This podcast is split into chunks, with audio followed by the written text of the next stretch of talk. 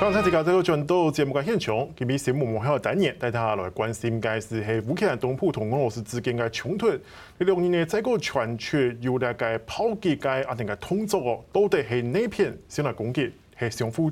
来批评对方。但是呢，喺后续有可能讲继续来攻防嘛，还是讲啲情绪有哪条变化呢？能继续来关心咯。今日抢到嘅系大概前驻俄罗斯嘅副代表用数字态势为大家来做解释。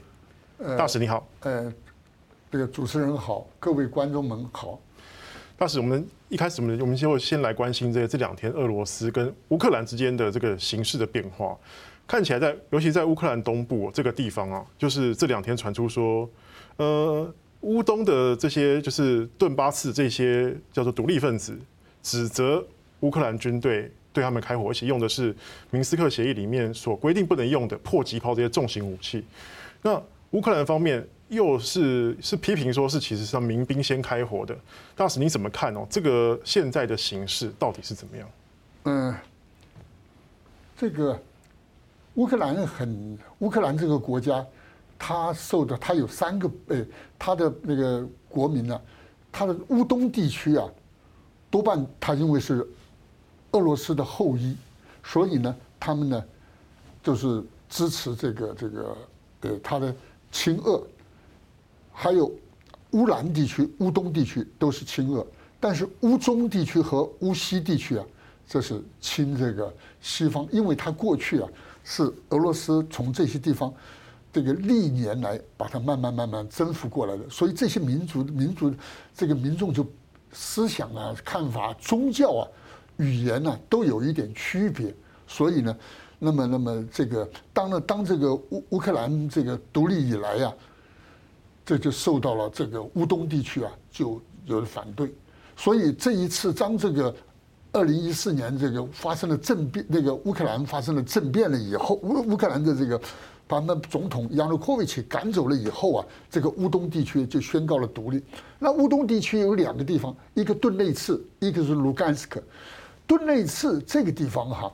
它的。大量的这个煤，所以乌东地区啊，工业非常的发达，所以呢，这些地方发发展以后啊，所以这就当这个冲突地方，当这个这个这个地方要受到了呃冲突的时候呢，所以俄罗斯就在后面支持，哎，俄罗斯在后后面呢就就是支持。那么这个乌这这就是他们的一些问题了。当这个呃。当这个俄俄国这当俄罗斯当他们这些乌东地区受到了压，受到了这个，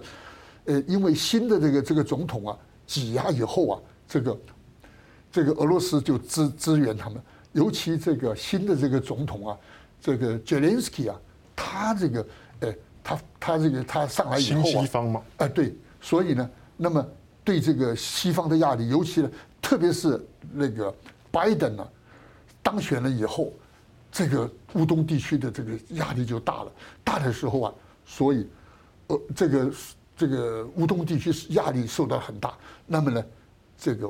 俄罗斯就出兵，等于说。那是，那你看这一次的这次这一波这两天的冲突，你觉得是谁开火？当然有人是指责说，有人说是俄罗斯刻意制造介入的理由。那您怎么看呢？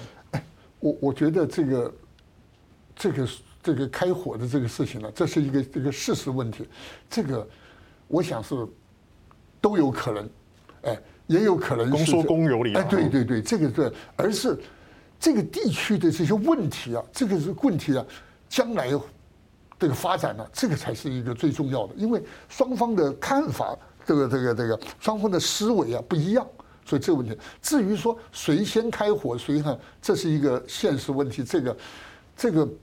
都有可能，哎，说不定呢。这个这个，因为呃，这个事实上这个很很难很难讲，不能够我们无法证明呢是这个谁谁进行开火。但是呢，这个问题很，这个问题未未来的发展呢，这个是最重要的。这一次的情势会高涨起来，其实我觉得跟大使讲，跟乌东的一些关系可能也有问题，也也有一些关系。尤其是呃，我们看到普丁总统在前几天跟这个。呃，德国总理肖兹见面的时候，他就有强调说，乌东发生了这个 genocide，就他用种族灭绝这样的词汇用的很重啊。那俄罗斯是不是觉得自己有义务要去保护这些人，所以说才有这一次的演习或是这一次的行动？那么这个这个这个问题是在这里啊。那么西方呢，他一直向这个向这个东扩，这个北约啊一直东扩。这个东扩的时候啊，这个俄罗斯呢，他觉得他的安全有威胁了，所以呢，他就出出来这个这个这个他来在在这个这支持这个乌克兰。所以这个问题哈，呃，未来的发展是很重要的。哎，这个我们就是说，哎，会不会扩大？这个可能就是呃。呃，可能就是一个一个一一这个，就是这是国际间的一个博弈的情形。那么，这个呃，德国和这个当然美国的希望，这个这个拜登呢，这个美方呢就希望这个能够由这一次的这个呃乌克兰的这个呃这个问题，这个那个呃俄罗斯跟乌克兰的这个问题呢，来帮助他的其中选举。这是他的一个很大的一个目标，但是，那么呢？所以美国和欧欧呃，美国和英国他们就一直在后面的在炒作这个问题，有点在喊狼来了，狼来的感觉吗？对，他在炒作这个问题。但是呢，对于德国的德国和这个呃，对于德法来说，他们认为是我们这个欧洲的这个会影响到我们欧洲的一切，所以他们就出来这个一直，他们出来了，一直想。想缓和这个局势，那么呢，俄罗斯说实话，俄罗斯以现现在的情势呢，他只是求一个安全，他只是个这样，所以他一直希望西方给他一个书面的保证。当然，这个这个北约和俄罗斯呃，北约和这个嗯欧美他们是不太可能给他，呃，欧盟都不太可能给他，不会给他这种的。但是呢，所以呢，在这个休斯到了这个到莫斯科去跟那个普丁谈了，还。这个马马克宏去谈了以后，他们呢，俄罗斯呢，在某些地方，在这个做了一个缓和的这个这个表示，做了缓和表示，这这是呃，所以对欧洲这个乌克兰的这个危机啊，对欧洲来说是非常的严重，而且迫切，因为就在旁边而已。对对对对，那么如果乌克兰出了问题，那么会影响到欧洲，所以所以这个是嗯。